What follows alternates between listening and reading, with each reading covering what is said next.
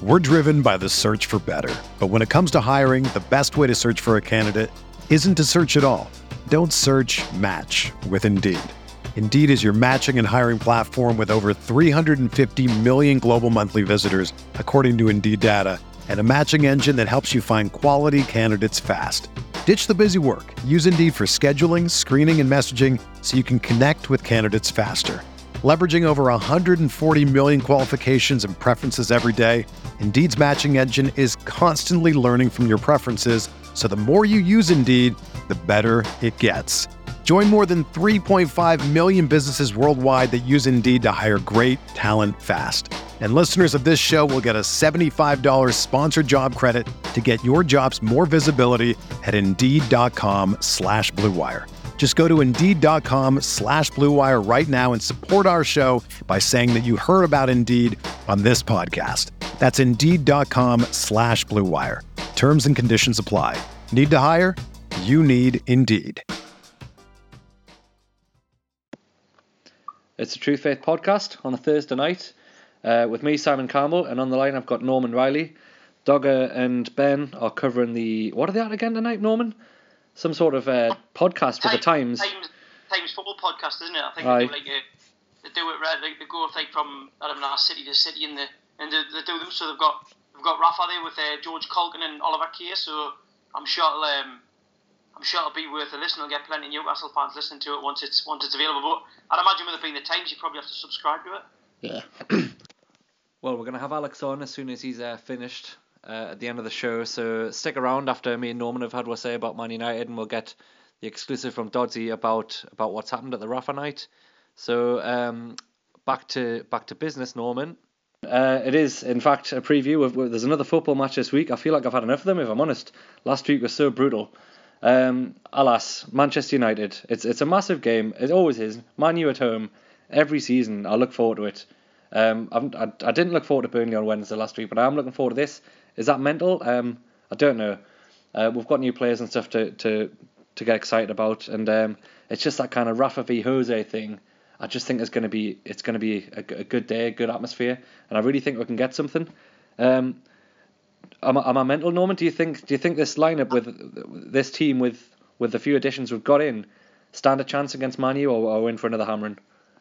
No, stand a chance. We, you know you, you could you could see it to a certain extent. You know, Liverpool were you know more they're more or less on par with Man U. I mean, as, as an attacking force, definitely. Um, and we more than held our own against the Scousers. Um, obviously, you've got two contrasting styles of play. I think that Rafa's set up against Liverpool, um, Klopp's, you know, famous gegenpressings, it's an, an easier one for our squad of players to, to cope with on a tactical level because um, it's it just it, it does allow you to almost sit back and like soak soak up that wave after wave of pressure.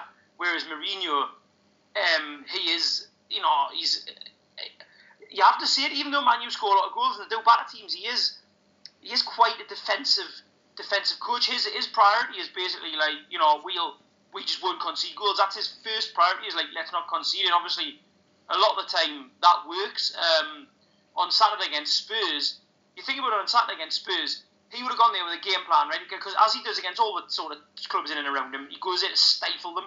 Like especially when he goes to stifle the other team from playing and yep. maybe hit them a break, or he'll always take nil nil draw. Like Mourinho would take nil nil draw with um, Chelsea, nil nil draw with Tottenham, nil nil draw with Man City. That's that's like kind of how he's won titles in the past is by not losing to the, the teams around him and then just battering the teams like um like sort of fifth, fifth, sixth, seventh downwards. Um, so against Spurs on Saturday, obviously that goal that had like you know happened ridiculously quickly. Um, it, it was almost it almost like threw his game plan to shit. It, it was like well, where, where do we go from here? Um, yeah. And they conceded the other goal not long afterwards. And if you look at the match stats, they didn't really. I mean, they didn't really do anything. Um, so a, a, very, you know, a very possibly stupid part of my brain kind of wants us to. I mean, really would like us to get an early goal because I think if we get a really early goal, we've got a, we've got a really good chance against them. Um, the in terms of in terms of them being like you know better than us, of course, you're like a thousand times better than us in terms of playing personnel. But um, what we have got, um, yeah, the Rafa, uh, the Rafa um, Jose thing is is huge. Um, you know, there's a there's a definite rivalry there, and obviously Rafa's done him in, incredibly important games in the past. There's the the comment that Rafa's wife made against uh, Mourinho in the past about uh, you know them them going up and clearing up Mourinho's messes. There's, there's a bit of, no, I'll stop you there, Norman. You've literally when when you read the special on Sunday morning, that's that's one of me one of me bits. well, I'll tell you what, we'll, we'll not we'll not go into that then. Um, there's a, little, little sort of um, prelude to it, so you know, it'll just it'll whet people's appetite for reading the special, mate. Aye, yeah. Which you can you can subscribe to absolutely free. Um, you'll find a link to it on uh, truefaith.co.uk. It's totally free. Loads of mint writers put in just little little snippets for ahead of each game. It's it's class. Please subscribe. Carry on, Norman. What were you saying? Um, all right, so we'll, we'll not go, we'll not go into that too much. Um, but uh, the needle obviously add to it. I think obviously the, the majority of Newcastle fans are well aware of the, the history between them, so they they're pro- probably going to give it Rafa a lot of support, but Mourinho a lot of grief. Um, and to get like to go one up against them and to just continuously give Mourinho grief, I think would create a great atmosphere. And, and like you you alluded to, there are many games at home to Man U where the atmosphere is flat. Um, initially, initially it usually starts off quite raucous, and obviously you know there there are times they've battered us in the past, but we've had some brilliant performances against them at home. Even even the McClaren relegation season, that, that performance was probably in many ways it was uh, in many ways it was one of it was McClaren's team's best performance. Um, it was a fantastic game of football. Really enjoyed it, and summed up by Paul Dummett. Featured obviously Paul Dummett's um, left foot uh, volley, you know, which was just spectacular. Yeah. But um, it was it was a brilliant performance. In fact, I thought the performance that, that night was so good by us that it was the first time that I, I thought, you know what, we may we may have a chance at survival. Yeah, obviously I was an idiot for thinking that, but um, it's you know when you when you put a put a good performance in against like teams like like Man U, um, they're the they're the kind of hopes and aspirations that um, that their head. More, more fool me, obviously, but um, I think you know we're, we're a completely different side now, and they're a completely different side. Um, I mean, even when Van Gaal was still pretty hard going on the eye. It was a very unusual game in that sense. Um, but um, I, I don't think you're being unrealistic at all. Um, if if we get an early goal, or at least we don't concede early, then and the atmosphere builds up, then the players will be up for it. I mean, as a professional footballer, especially a team coming up from the championship, um, you have to be up for, you know, like Man U. Um, I mean, what time's the quarter past two kick off? Yep. So hopefully, you know, few, there'll be a few drinks will have been had before the match, and I just, I'm just, I'm just hoping for a, a really raucous atmosphere and a kind of, you know what, let's let's press them a bit. It probably won't happen the pressing aspect of it, but you know, Rafa knows what kind of manager Mourinho is, so so who knows? Um, I, I think you know, you know, I don't think it'd be unrealistic at all. I mean, a draw is definitely not a definitely not a question, and a win. I mean, a win even. You know, you look at like they, they were poor against Spurs. Obviously, Spurs are a completely different side to us, no doubt about that. But they were, they were poor to the extent where they didn't. They looked clueless after they went one 0 one down, and definitely after they went two down. And then you look at them against um, Huddersfield away. I mean, they lost to Huddersfield away. You know, this this is like this is a game that we can win, despite the fact that Man are second. This is a game we can win. If, if Huddersfield can beat them at home, if, if Wagner can put out a team to beat Mourinho's side, then we certainly can. So there's there's no reason to approach the, the, the, game with doom and gloom. And there were positives to take from the um, the Palace game, despite the equaliser and the, the, pressure we were under the second half. There were positives, and um, I definitely, you're definitely not being uh, being daft, mate. right, no, you've got us absolutely convinced, Norman. Before I was 50-50. Now we're definitely winning this game. oh. I mean, yeah, you've you've absolutely you've summed up exactly how I think everyone sees Jose Mourinho these days. Like he he lines up against the top five, like a team who's in a, in a relegation scrap like us lines up for every game, and then he just he, he hopes he's spent enough money on quality to just win the rest of the games easy as as they often do. But I, I, this for a point, right? So you you look at some of the games this season, but the the belted some teams like yeah, Leicester, the, the battered Leicester, um, the battered Swansea, but it, it was with late late flurries of goals. Um, they've, they've done that thing where they've just been like like like perfunctory, like you know they've they've, they've been like just a powerful side that grinds out. Even even against us at um, at Old Trafford, you know, we took the lead. We controlled the game for the first thirty minutes, and the they didn't. I, I don't think they beat us to you know like scintillating football. Um, given the players that they've got, that's something they're obviously capable of with a, with a different manager.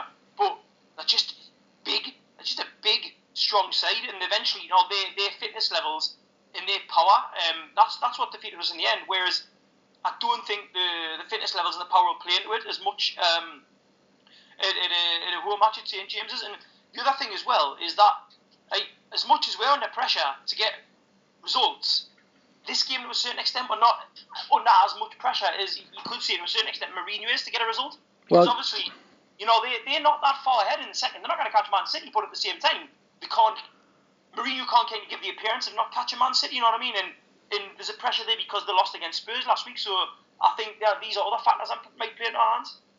Yeah, I, I know I know what you're saying That I'll, I'll go back to what you said though about us not being under pressure because one of my questions to you tonight was going to be Norman, do we need to stop picking up game, uh, points in these games? You know, with we've always kind of thought, oh, well, well if we win games against the teams around we'll be all right. But actually, we've come so far now where you're looking at the fixture list and actually, we've got Man U at home, we've got Arsenal at home, we've got Chelsea at home. Do we need to be picking up a couple of points out of those games now because there's there's so few opportunities left to, to get points on the board and to get us to that kind of 40 point goal to, of staying up.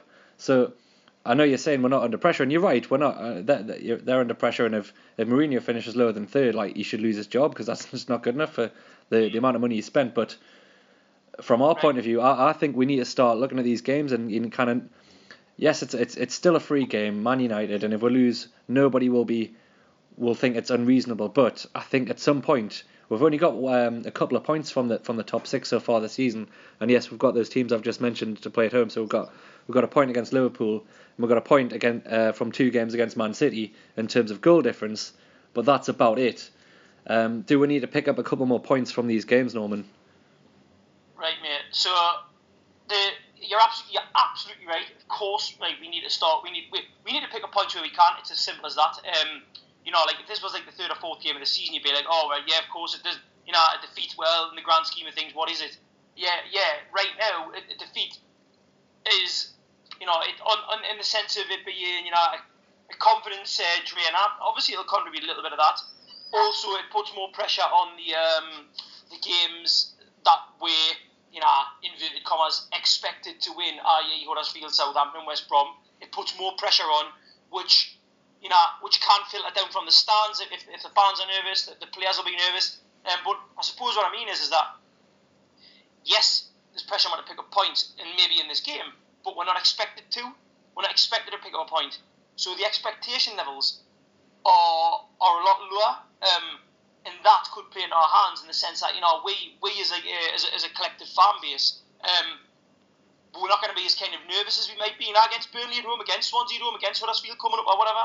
Um, there's there's more there's it'll be more it'll be a raucous, but I, I think kind of more relaxed. Relaxed might be the might be the wrong word, but it won't be as kind of like a uh, as much of a pressure cooker as it might be if it was Huddersfield at home this weekend. Yeah. You see what I mean? So I'm, I'm just hoping that that's that's how it pans out and that that plays into our hands. Yeah. Um, and, and I'm, I'm confident we'll pick up a point. Yeah, I mean, for me, I think I think you've just kind of hit why I think this sort of game is important.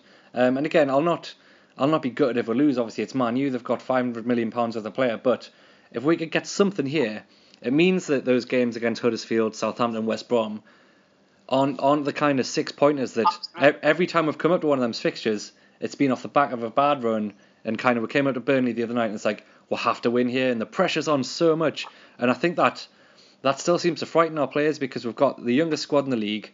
And you know when when they're faced with a game against Burnley, who are a top half team and they're much better than we, are, as were Crystal Palace the other day, and they're coming up against these teams under so much pressure, and I think they're capable. They know they can do it, but as we've seen both times, one 0 up, and then we'll get under a bit of pressure, and then a, you know a slobby goal or a penalty's given away, and then we'll, we'll fall to bits. And I think if we could just get something on the board against like a Man U or an Arsenal, it, it kind of changes the mindset on these kind of games. And then we're going to Huddersfield saying, right, the pressure's not on as much. We've just took something off Arsenal. We've just took something off Man U. And so I'd really like to see us get something out of one of these games just to kind of set one away and not have this kind of lose all these matches and then come up to Huddersfield at home desperate for three points. Yeah, I agree. I mean, I, I agree. Um, I think that uh, a point against Man U and a point or three away to Bournemouth would just be. I mean, they would they would set us up unbelievably well for the rest of the season. Um, and uh, the the other thing as well is I think you said before the magical forty point mark. I, I think Mickey mentioned it a couple of times the other night. I don't think I don't think it'll be forty points a season because it's so incredibly tight from what like ninth downwards. Um, I reckon 36 points will probably be, be enough this season. So what are we on at the moment? 26, 26 points. Um, you know the the the, the three wins. You, you, you kind of think, oh yeah, Huddersfield, it's got to be Southampton's got to be West Brom, it's got to be. Um, and I not not not picking up points in other games, Bournemouth away perhaps. Um, then you know Arsenal at home. Then yeah, the, the, the pressure is massive in those games. But again, I just um, I just think, strangely enough, you know, like the the Stoke and the West Ham matches away, we. I, I, like, I went I went to both those games and I, and I went there not not expecting them to win like and I think like the the away fans that I was amongst that, that, that expectation was similar and and it almost played into our hands and we produced a really good performance um, and I think again against against Man U uh, there weren't that many of us expecting to win um, and I think that'll that'll really give the uh, the, the players a kind of a good a good sense a good sense of like um, I don't know togetherness on the pitch. I've got a real I've got a good feeling about it. I mean, don't get me wrong. We'll speak on Monday or Tuesday, and I'll probably be in the depths of despair. But right now, well, there's just a there's a bit of optimism coursing through me veins. Sorry, that's the dog. no, not a problem at all, man. Um, I um, yeah, I, I just think we need we need something to kind of to give the home crowd a bit of a break as well. We haven't won since October. A point against Man U would that's another thing that it's getting harder and harder to play at home because there's that expectation of we've, we've, we've been poor, we've been really poor at home, and the results haven't been good enough. And you're always going to have a section of that crowd because there's so many people who who just demand something, demand better, regardless of kind of the context of what's been happening. So we just we just need something. We need a break here, and we need it sooner rather than later. So Sunday's the day. Sunday's the day. We're going to get something, and it's going to do you, you know, you, you know, we've been really poor at home. I mean, obviously in terms of um, points, we have been poor. Um, there's no doubt about that. But the like the last two home performances against Burnley and Swansea, you know, I suppose the you could make an argument, right? If, if fully fit Slimani, is a goal scorer, you know, hasn't worked out for Leicester, whatever, but he is. Um, you know, this is a kid who like a season and a half ago cost Leicester nearly 30 million. Um, with with like a clinical finish on the side, I think Swansea and Burnley, like we would have if we'd gone 2 0 up in either of those games, which, which was quite feasible given how much of the ball we had, how much how many chances we created in the, in the first half, um, if we'd gone 2 in both those games, it would, have been would have been victories and we'd be talking about like you know a really improving home record and getting those vital wins. And we've just like we just haven't had the rub of the green in front of the goal, have we? And, and I think we haven't had the rub of the green, but also you know when you've got a, a quality centre forward in there like that, sometimes you don't necessarily need the rub of the green. You've just got a clinical finisher now who doesn't you know, doesn't kind of need like four or five chances to put the ball in the net. I agree. I mean, what where we've gone wrong the last few games is that second goal. Second goal would have won both those matches last and week. Palace, and Palace away. Yeah. So yeah, two, the two games last week, and yeah, so. I mean, you've you've brought you've, you've mentioned Slimani there, so I think we'll, we'll move on to the team because uh, for once we've got options, we've got we've got plenty to choose from, and um, some some lads at work play play um, a kind of predictions league every week, not a not a match predictions, but predicting Rafa's lineup. And I think the highest score all season has been nine players, because there's always one or two in there you're just not expecting. But we're going to try it anyway.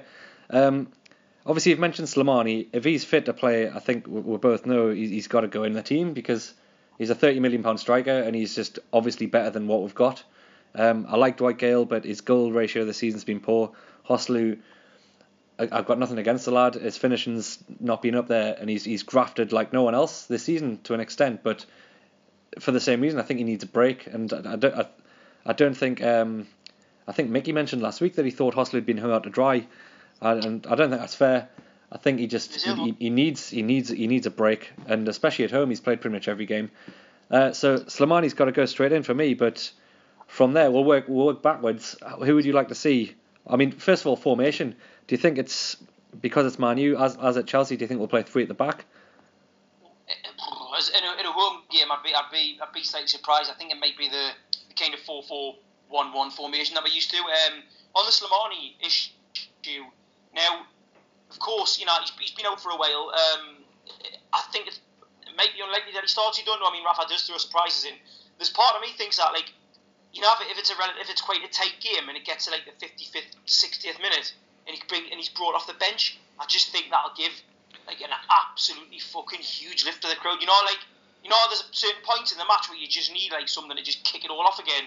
I think because obviously you know we're so desperate to see like a like a real centre forward up there. You know, like a real quality centre forward, which which Slimani is. I'm, I'm sure of it. You know, um, I think bringing him off the bench would be like a it'd almost be like a kind of injection of energy, like you know, like in the sort of 55th, 60th minute of the match. Um, but as you mentioned, given you know how um, scarce our centre forwards goals are, if you can if you can start and then get like a first half out of them, which makes a difference in the overall um, whole, whole of the match, then aye, there's, there's an argument for that as well. Yeah, I mean, like you said earlier, if we could get the first goal, it could be huge here. So, we want to give ourselves the best chance. If Slimani can play 60 minutes, I'd rather he's on from the start. But I, I, I also see the, the, the point you're making, where, which would probably point towards Joselu, whereas if we can do 50 minutes of donkey work, keep ourselves in the game, and bring Slimani on, that's another option. So, it'll be interesting to see which. No, no, okay. Say that again. Sorry, Norman. Like so, like if Slimani doesn't start, you'd rather Joselu than Gayle in there. Yeah, I, th- I think so. I think at home he's been absolutely fine, and he gives us something. He gives us an outlet. Whereas if, if we're under the cosh, um, as we're you know more than likely could be, uh, for periods in the first half, G- Gayle doesn't hang on to the ball enough. At least the, the ball sticks to Joselu. He, he can win it in the air, and I think now that we've got Kennedy, and I'd probably like to see Murphy as well. I mean, we've got we've got we've got options for pace and and s- something to have a go at them, no matter how deep we end up. So, in that sense, I'd probably rather have Joselu because he, he kind of adds balance to that. Who Gayle, would you put behind him? um, I, th- I mean Perez. Perez has been class the last two games. Uh, I agree. You got. I mean, I read a theory. Again, again, social media is as a barometer for how you know what, what people really think. Um, you know, if you read like ten screaming opinions on social media and two positive ones, you're you're automatically assuming that like you know ninety fucking two percent of uh, opinions of them are negative. And there were a few kind of comments about him being relatively ineffective against Palace, but again, it was one of those where you know he did he did do kind of what what ultimately is in there for, which is to just run, you know, run sort of left to right and just graft his arse off, and, and that's that's kind of what he does. Um, and obviously, what it's meant as well is that Big Mo's moved into centre midfield, where, Yeah. where, where he's been a revelation. He has. I mean, for me, for me, what Perez does well, the first half against Palace, we were good, we were the better team, and he's whenever we have a chance, he's involved. But also, he's the only player in the team at the minute who can win a free kick in, in their half. Like, it's really important to do that because when, when we're under the pressure, what- having a free kick 40 yards from their goal, apart from the fact that we're actually very good from set pieces at the minute and we're scoring a lot of goals, I think we've scored like a third of our goals from set pieces this season. I think we've scored more. I think we've scored more than anyone else in the Premier League from corners this season. Yeah, so I think it's something, something like 35% of our goals have come from set pieces. So apart from anything else, that's very important. But you know, to, to- especially against a team like Man U, you need that respite. You need to, to win a free kick to get to get taken out. Perez is quick enough with his feet to just do that to give her that outlet. So I think Raf will definitely pick him at number 10. Um, Kennedy has to start. I'd, I'd like to see him complete a game. I know Uh, I know he's hauled off quite early against Palace, which raised some eyebrows. But I think Doddsy put it on uh, the podcast. He must have he's not played much football. He must have just been protecting him, which is which is fair enough. Um, it was a shame because once he went off, we didn't really have any attacking threat from that point. But for the same reason, I hope that ke- that's kept him fit for this how, one. Um, how how good is it to see like a, a genuinely quick, skillful winger with like raw talent? You know, like talent that still needs honing. yeah, It's dead exciting, isn't it? Like it, it's dead exciting to see a player like that. Like it, it feels like it just feels like a long time since like, since we've seen a player who um who just like there's just, like, there's just like a buzz of anticipation when he gets the ball and when he when he pegs it up the line. You know, I mean, you know what? Jacob Murphy to a certain extent has got the potential to be like that as well. He's really coming to his own this um this sort of last few months, and um he's a he's a good option from the bench. I mean, on, that, that's a, that, that's the question there, isn't it? Yeah, yeah, yeah. Like left and right midfielders slash wingers. Who would you go for? You got McKennedy on the left. Where would you put on the right? well, for, so I think we'll play three at the back because we did against Man City and we did against Chelsea, and I think it's just.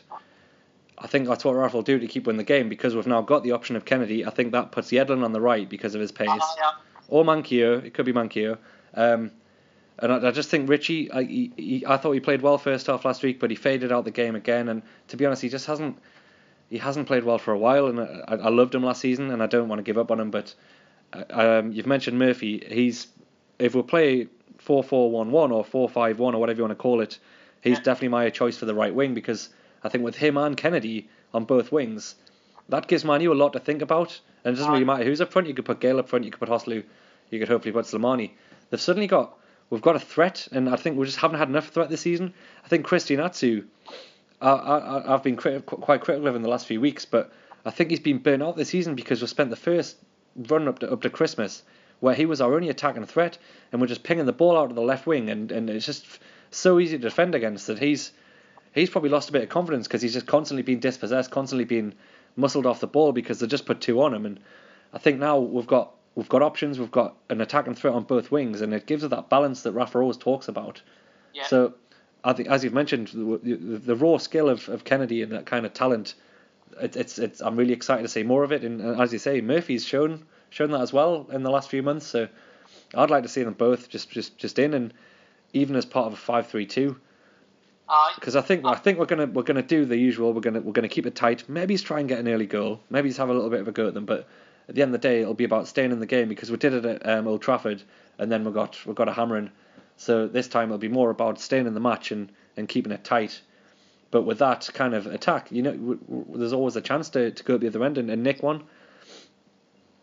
I, I, I agree. Uh, and yeah, you're right. Having the having the pace is just it, it's just, it's just brilliant. It's just brilliant having that kind of pace on the uh, on the pitch. Um, in terms of the the centre mid, um, I mean, I think um, I think I think Shelvey was, was, was decent on um, on Sunday, um, and I think Shelvey and Diame are actually uh, starting to build up like quite a quite a decent understanding. I mean, the amount of amount of donkey work that Diame is doing is, is just fucking phenomenal at the moment. Um, He's been a revelation. Like, it, it really, it really has. Like, um, I'm, I'm like, I'm just, this is, I mean, it's incredible even say this, but I'm genuinely looking forward to seeing him play again this, this weekend to see how he gets on because his confidence is absolutely through the roof, you know. Um, and I think, uh, yeah, I, I, would, would you, would you go with the combo of Shel- Shelvey and Diame? Absolutely, no, you're right. The last two games have been un, un, unreal, and uh, you know Hayden's Hayden's had a quiet season. He's he's still young. He's got a lot to learn, and he's struggled in some of the big games. Marino, we're I still love him. I still think I still think he's he's class, but he's he's another one who's he's he's just a young lad, and he's got a lot to learn about the Premier League. And you know, I think early doors he was getting a lot of time and space, and and and he's people aren't giving him that anymore because they know what he can do. So he's finding it a little bit more difficult. So uh, Shelvey, Shelvey and Diame are experienced. They're, they're, they're the right ones to have in at the time, especially as I've mentioned with such a young squad. You, they're probably two of the most senior players, two of the most Premier League experienced players. So they have to be in there, and they've absolutely earned the right to be there in the, in the last few games. So, and again, so, if, if we go for the if we go for the three three centre halves, are you, you who are you, who are you looking at? You're looking at Clark, Lascelles, and Dummett on the left hand side of that three that three centre half. Um, uh, I was going to say three centre half pair in there. That's pretty good, it? Yeah. Trio. Yeah, I mean, I, yeah, I think I think you will. You put Dummett back there. Clark might be injured, so um, if that happens, we might see.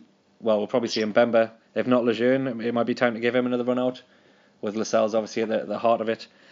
So, I think there's options again, isn't there? It's it's, it's nice uh, for once. For once, we've got options in all positions and and a couple of different formations we can do, which I think I think Rafa unfairly got accused of being kind of one dimensional early in the season. It was the same formation, pretty much the same lineup with the odd variant for for months on end, but we didn't have anything. And it's funny what buying a left winger, buying another striker, and even a keeper. We've got a we've got a bit of competition for Darlow, and I thought he was class last game, but. You know, it's it's it's all it just a couple of players makes all the difference, and suddenly we've got options, and we've got the chance to to go into a game where the other team don't know what we're going to do, whereas I think we became very predictable, and that's why we kind of just haven't been able to get a break. Well, I'll tell you what, right? I, I mean, like, uh, I haven't um, I haven't had a drink for four days, right? Which I know doesn't sound long, but it's yeah, it's it's, it's long in the grand scheme of things. Um, yeah, I don't know what it is, but I think like there's these like hideous amounts of optimism. I don't know where they're coming from because I was thinking about this earlier on, and I thought, right, look at Sunday at Palace, right? I thought Yedlin and Dummett were really good. I think Dummett's been really good since he come he, um, since he come back from from injury. Um, Yedlin, as I say, did did really well um, counting the threat of Zaha on on uh, on Sunday. And then you can think, all right, then maybe Slimani up front. All of the wingers, right? You've got like uh, possibly Murphy and Kennedy. Um, and then you think, well, you know what, Shelvey and Diame are working well against the centre midfield. And then you're thinking, oh, the back, Lascelles, you know, Lascelles is, is a decent player, like he really is. And then you start thinking, you know what, like the team, like it's it's alright, you know, like it's it's strong enough. It's strong enough to get the points to survive in this division. When you when you compare our team to now, like the sort of teams in the bottom five and six around us, you know, we're not we're not miles away. We're not that, we're not miles away from them, which is it's testament to to Benitez's skills on, on operating on such a, a tight um, managed budget to actually to Yeah. have create to have gradually created this this squad, which is is all right. You know, but it, it does give me it does give me hope for the rest of the season. Well, yeah. I mean, I was looking at the table before. I mean, realistically, I think there's three, maybe four teams that I think we're better than. And now Aye. we've walked this place. We're better than West Brom. We're better than Huddersfield. I would say we're better than Brighton. I know they're still above at the minute, but we're better than Brighton. I think we're better than Swansea, but they're they're running away at the minute. I don't know what the hell Carvalhal's. I don't understand it. I, I can't get my head around it, but they're just. That'll that'll, pop like I reckon. I really do reckon that'll pop like with uh, with Carvalhal. I it. It's. I think they've had like that. They've had that like classic cliched like new manager boost. I think that. I think Swansea have just been so poorly managed for the last sort of two to three seasons. Like you know, um, uh, Guidolin, Clement came in and did like a really good kind of um, you know firefighting job, but he's he's he's a classic kind of assistant manager, isn't he? He's been a good assistant manager all of his life, and he's had a couple of jobs and they haven't worked out. Um, I just think that um, I think you've got like a Swansea squad there who had like they've just had like a an almost a release of, of playing for like a proper manager, and I think I genuinely think it'll fizzle because I don't think they're that particularly strong. Um, I mean, I'm hoping this in anyways. And then you look at West Brom, and I think I mentioned this on the, the pod the other day. They played like their match at the weekend against their Southampton. I think it was the centre midfield was Gareth Barry and Claudio Yacob for fuck's sake. I mean, like you wouldn't you wouldn't have either of those two in your side, would you? Even Barry, for all of his experience and the fact that we lack experience, a 37 year old Gareth Barry, like I, I wouldn't be happy with him playing centre midfield for us now, would you? No, obviously not. There you go. So um, I'm, I am. I'm, mean, like, you know, you know what I mean. This optimism I'm feeling right now, like it's, uh, you know, it's probably gonna backfire, but fucking, I'm gonna enjoy it while it's here. Yeah, I, I- I can't get my head around it because honestly, after after Burnley and Crystal Palace, I don't think I've ever felt so gutted because those those are well, at least first half against Palace and pretty much the whole Burnley game. I thought they were they were two best performances so far, um, or at least at least for a long time because we, we had a really bad run obviously before Christmas and we've suddenly we've suddenly got um five. We've only lost one game in six at Man City. And you, you realise actually that we're, we're, doing all right and we're, we're, we seem to be turning it round. And um, while I felt gutted on Sunday, somehow this week I've kind of look, taken things into perspective and you look at the team we've got and you think, aye, uh, you know what? Why not? Man U, it starts here. We're, we're gonna we're gonna we're gonna be uh, safe by by April. Or am I mental? Well, you know what, mate? The um, the how how feel after the match? Like, how, how good? You know, Burnley home, like you know, one 0 up, end up Joe ones each other, the equaliser. Palace away, one 0 up. Hey, given the points that we've got in the the the, the, the relegation battle in, of course you're gonna be good afterwards. You know, it is gonna feel like the world's end because like these are these are games that we want to go up in, and we've, we haven't been able to defend the lead, and we've, we've dropped the, you know, we've dropped the point. You know, and, and of course it's good, but then you see a couple of days of reflection, you're like, well, hold on, you know, like Palace away, of course, of course you'd have taken a point against Palace away. Um, Burnley match, of course you won the three points, but it was kind of on either got, got an equaliser really late on, and we, we could have them buried. Yeah. Um, and and both both and then you think, well, might like, go on, mate. both sorry both of them are better than us. Burnley are better than us. They're in the top the are the seventh top seven, uh, and Palace. There's so many of those players you would have in our team. So I know in the context of the season we needed to start picking up points, and these were the games we kind of thought right we'll get we'll get we'll get four maybe maybe six points, and we haven't. But it was so important not to lose those games. Obviously we haven't give Palace three points, which is which is important, and we've just as as we keep saying, we're matching these teams. These teams are better than us. They've got better football players than us. They've got more money than us, or they've got they've spent more money than us, and yet we're still matching them. I know we've got Rafa. It's just like it's gonna give eventually, and we've got all our players fit again. We've got we've got Kenedy through the door. We've got Slimani ready to go on Sunday. It starts now. It starts fucking now, Norman. Well, that, that's well, that's it. That's another thing. You see, this is like, there's obviously another reason why the optimism is. This is fucking Man United at home. They, you know, regardless of the fact that Mourinho is an absolute ball bag, um, you know, they, they, it's always a massive because Man U, uh, you know, they're, they're one of the they're one of the world's most famous clubs. It's always always a big game, and, and we're going to this match with you know with the kind of nervous excitement of the fact that we're in a relegation battle, and also we're going into this match. You know, John Carver's not a manager. Alan Pardew post 20, 2013 isn't my manager. You know, uh, McClaren's not my manager. We're going to this match against Mourinho with Rafa as the manager. So there's just more more reason for optimism. You know, it's it's almost like it almost feels like you know what I should be optimistic. Of course I should be. And um, let's just hope that you know. Again, I'm not um, in the fetal position on the settee at five o'clock on a on a Sunday, crying into crying into a bucket of um, diamond white cider. Yeah, I, I think you're right. Um, I, there's no reason to be. If we don't win this game, it's it's still not over. Like we have never been in the relegation zone. I, I, I think we'll be fine. Uh, but yeah, optimism absolutely. Um, I mean, Jose Mourinho has never won it at St James's Park, and Rafa hates him. There's no way he'd let that that uh, that record be broken. No chance. And um, the Jose Mourinho thing. Are we talking about Jose Mourinho hasn't won in the league at St James's Park? Uh, we must be because I think you're going to correct me, are you? well, and I mentioned this to Alex this morning, but he basically doesn't see it as a defeat because we lost against him in I think November 2004 in the League Cup when Souness was manager 2 0 at home. League Cup fourth round, I think. Um, they got two goals in extra time. I think uh, Gudjohnsen scored one of them. So that was a Mourinho victory, but it wasn't in the league and it was after 90 minutes. So should we just say he still hasn't won at St James's? Yeah, and I'm going to have to edit that out of the podcast because it ruins my point. no. Um, it's, yeah, it's, it's a League Cup extra time doesn't count in normal time. He's not winning it, and, and to Rafa that'll be important. Not not wanting to be the first one to lose to, to Jose in the league here.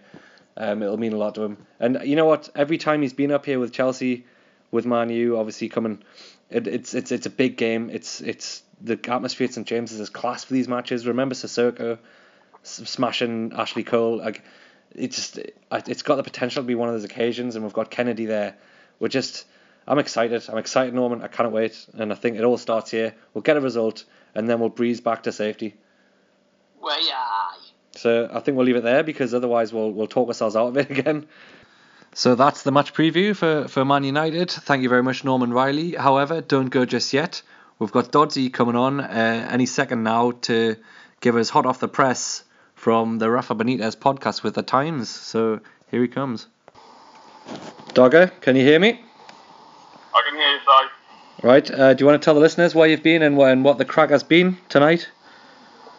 Yes, I've been at the Tyneside Cinema watching the game, uh, which is the Times Football Podcast live, hosted by Alyson Rudd of the Times with George Caulkin, the very excellent George Caulkin, and uh, Oliver Kay from the Times. But of course, the main event, the reason why I think a lot of people were there, was uh, Rafa Benitez was on the panel for the night. Uh, class. I mean, what was the theme of the night? Were they talking about transfers? Were they talking about the rest of the season? What were? Uh, presumably, um, the takeover was off the cards. So. Yeah, I noticed. Um, I noticed Wendy Taylor from the club was there, but I mean, she's she's very close to Rafa, and it may not have been the club keeping an eye on him, but it definitely wasn't anything you wouldn't expect to hear.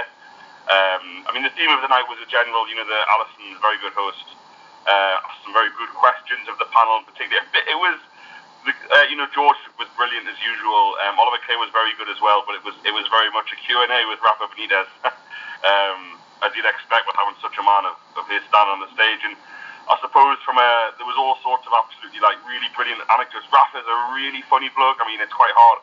So I mean, you know ourselves in the recent press from how hard it is just to make people laugh on a stage. We, me and you both failed miserably. Um, Rafa Benitez just had the room in his hand. He's a really, really funny bloke with loads of brilliant stories. Um, that came across really nice. Um, on a non-Newcastle perspective, before we get into Newcastle, he told an absolutely brilliant. One of his, one of his answers was so good. Um, he was asked by a lad in the audience um, if his house was burning down, was on fire, and he had to rescue one of his trophies. Which would it be? Good, good question. Um, you a brilliant answer and said everyone concentrates on the trophies and thinks about trophies, but promotions are actually to him far more important and far more you know, he attaches a lot more of, um, you know, feeling towards them. And he talked about getting promoted with Tenerife um, to La Liga, you know, when his rivals for promotion was Atletico Madrid, Sevilla, Real Betis, a couple of others. So that was a great, that was kind of a, a brilliant answer, I thought, and was so interesting how he, you know, talked about Istanbul, he got asked about Istanbul. I kind of felt like it was very interesting. Went through the motions a little bit on that one because he's been asked about it so many times before, and he alluded to that in stories have been told a hundred times. Probably not to a Newcastle audience, but um, it was so interesting to hear him talk about getting promoted with those clubs, his early his playing career, his early management career, and his, the differences between managing in Spain, England, and um, Italy was absolutely fantastic on that. I mean, I think it'll be released as a podcast. I'm not sure. Not often you'll hear us uh, on the True Faith podcast advertising the podcast, but really you've got to go and listen to the game. I mean, it's a good football podcast anyway. If you're looking for a, a number two behind True Faith podcast, but um, yeah, definitely recommend you go back and listen to that because he's absolutely fucking brilliant on it. Uh, do you want me to go to the Newcastle stuff? yeah, crack on. I mean, I wasn't there, so you just tell the story. Aye. So I mean, it's um, very much stuff people have expected to hear before. So a couple of insights from the weekend actually. Uh, it was almost like, like you had our like table booked at the pub in Croydon because uh, he goes Rafa's talking about the criticism he gets from from fans, and obviously, you know, you only get that if Newcastle if Newcastle win one 0 against Crystal Palace, no one says why did he take Kenedy off. No one says why did he take Mo off. Mo was injured, as we kind of thought, saw him limping.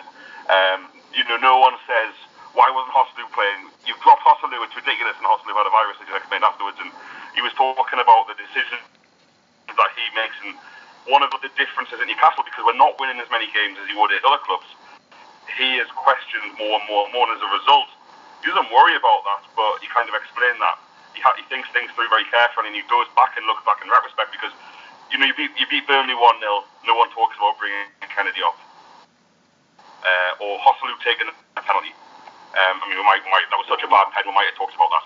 But, um, you know, because we, because we conceded the goal and with, with five minutes to go, everyone looks back at every decision and everyone's looking for answers and why didn't this work and why didn't this work? And that's something that's kind of new for him at this stage of his career in terms of, you know, every single tiny decision that of him as the manager makes being so uh, critic, not not critic, not even criticised. He wasn't complaining. Go on, sorry, we lost you for a second there. I'm back. Um, aye. So, you know, he, he gave that um, he gave that that, that crucial mm, uh, message about the fans staying behind the team, which everyone listening to me now is listening to him say, and he, he rounded home and said, "I'm going to keep saying it." He said, "This is a nice thing for him to say."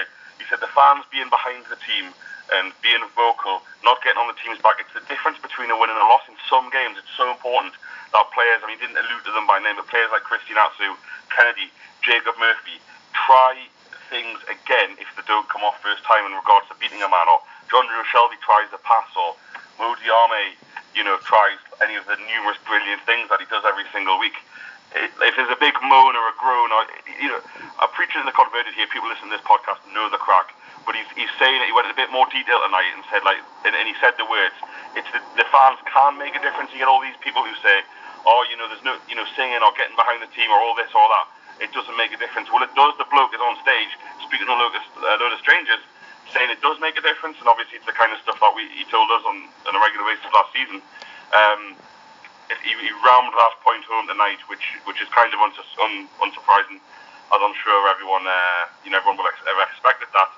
Um, he, he kind of did that thing where he asked the audience about the big difference between the first and the second half against Palace was that Wilfried Zaha played as a, as a striker in a 4-4-2 alongside Christian Benteke in the first half, um, whereas Zaha moved out onto the left wing to directly run at um, DeAndre Yedlin, which is, you know, obviously he, he knows what he's talking about. Um, and that, that was the major change in the second half. And I think back to some of the people as I was walking out the ground at Palace saying fucking shite, second half, fucking bottled it, all that kind of stuff.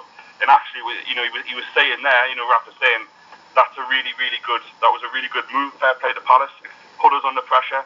Um, because the Zaha went out wide, James McArthur was able to move into a number 10 position, kind of, and, and there was a lot of space there. And we, we therefore were unable, because McArthur was in that position, to build from the back like we have been, were unable to move up the pitch kind of in phases, passing slowly, that kind of thing, creating space. And we had to rely on the counter attack. And like we said in the podcast on Monday, we had to rely on the counter attack in the second half. We, we fucked it up, but we shouldn't have fucked it up. We should have scored on at least one occasion. So it, it's kind of fine margins like that he was talking about, and it was very that was fascinating. And fair play to the lad who uh, you know he asked the crowd uh, what what was the difference on Saturday, and the lad put his hand up and, and answered that one. So that was really impressive by him. Um, and he, he kind of it was it was kind of like a little victory for the things we've been talking about and the Newcastle fans have been talking about recently. He didn't he didn't call the team naive as I've done constantly this season, but he talked about the problems that we've got in terms of lack of experience and players not going down at the right time, players not knowing when to time waste, kick the ball away. We we've talked about that constantly this season, and he's kind of probably the first time or the first time on, on that I've seen talks about that, and that's the difference between, for example, Bournemouth players. You know, some of their players, yeah, Harry Arter is a good player, or yeah, Cooks or stuff like that. Was saying Newcastle fans might not want to sign those type of players, whereas Rashford would love those lads in our team because Premier League experience is everything, and if you don't have it, you can't manufacture it. It's not something you can create, and that's something the team seriously lacked this season, and he's, he's spot on. When we, you know, obviously we're not the only people who noticed it. Loads of other people listening have noticed it, and other fans. It's a, it's a real. We're such an inexperienced and youthful side at this level that we're kind of, and it almost goes back to the point you made earlier that um, that's why the support's so important and staying behind the lads. Yeah. Um, I mean, talked about the second goal a lot, which you know I was saying on the podcast on Monday. Um, second goal, second goal. He said getting the second goal is a real problem for the team, and he even said his family in Spain. This is one for Bollins, who's not listening, uh, who's not on now. Hope he's listening. Um, you know, he's saying people say to him, Spain, why do we drop so deep after we score a goal? You know, the frustration of Newcastle fans.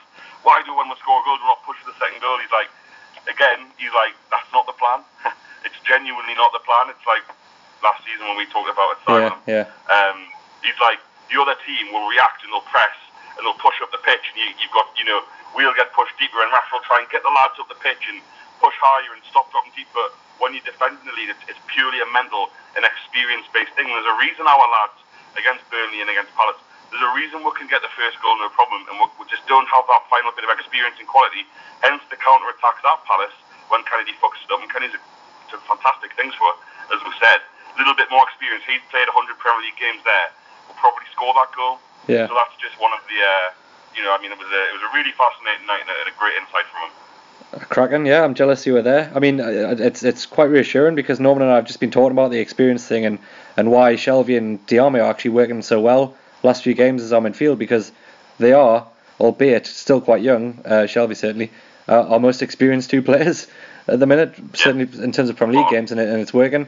And I think that's why Perez will keep getting the game because he's that player who can win a free kick in the opposition half and kind of he's got he's got a bit more nous about him and, and you're right the rest of the team have got a lot more to learn and he's been saying that in the press this week and I'm sure he said the same again tonight which says we've still got a lot to learn as a team and I, I- you can see it, it's happening every week and then there's a whole bunch of other stuff that we we we pick up on and yeah I just yeah it's it's fa- always fascinating to hear from from Rafa obviously but it's it's just reassuring that what every week when you when you're asking yourself questions when you're asking your mates questions he's always got an answer and it always makes perfect sense as well There was one thing which is a little bit disappointing from one of the people in the crowd. Rafa explained he was asked a question by George Allison. You know, this phrase that he uses famously, football is a lie, and what does he mean? And he, he basically said, you know, everyone turns to the press conference and we do the post-game interviews and everyone says that, you know, the interviewers, Geoff fucking Shreeves and etc. stand there and say, blah, blah, blah, what happened? And you kind of tell them the truth. You can't tell the whole truth. You can't. It, it, it, it's nonsensical. It's the same in any sport. You can't sit there and say, oh, Rafa, what happened in the second half? But you kind of say, well, the players, the players are too exp- like inexperienced to play in the Premier League at this level. We're just glad for a point. You can't, you know, you can't say why you're not playing this, this or this player. And you can't go because I had a fucking shite week in training. To turn up 20 minutes late. You just can't say those things. Yeah. So he goes through all of that, and then the lad, Alison Wood "We've got time for one last question, so make it a good one." She goes, "The, the bloke's had his, his hand up for longer than anyone else," and the bloke goes, "Me and my mates can't get our head round. We'll have an international Serbian striker who would do great things in this team. Like, what's he doing it for them? You know what I mean? It's just like so. It's like he's just fucking explaining it. I kind of tell you. You know what I like? Yeah. It's a ridiculous question.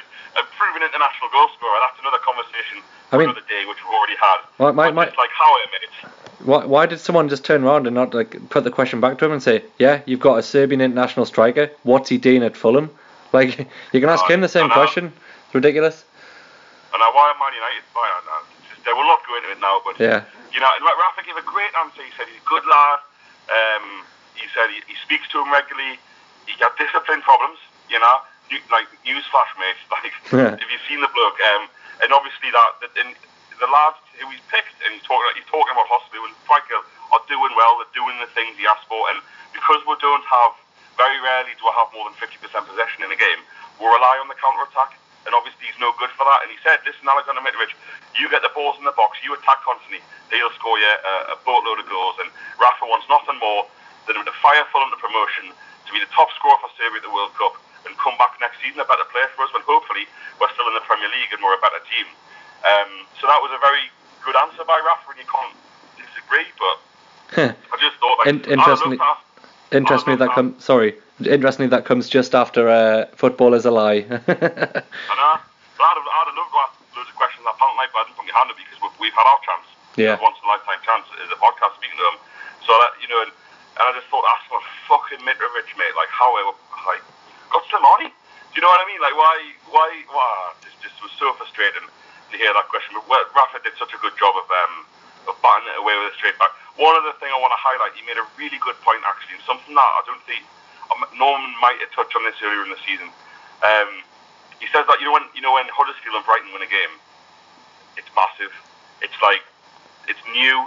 The Premier League is new to their fans. When the you know winning a game and getting a point is such such a massive thing for them to win a game in the Premier League, and it's class for us. We go nuts. I'm sure everyone listening goes absolutely tits when we win. We hardly ever win. Um, it's class, but it's like it's just a little bit different because there's, there's that expectation here that we finish 17th this season, there'll be no, no there wouldn't be because we're not dicks, but there'll be no pitch invasion. Brighton will have the scarves out, like promote, you know, Huddersfield put a new drum in the ground. Um, like it's just such a big thing to those clubs. Whereas we're kind of in the fan base. And they're right, and, and us, I mean, you've got us at the start of the season talking about 40, 46, uh, 46 48 points.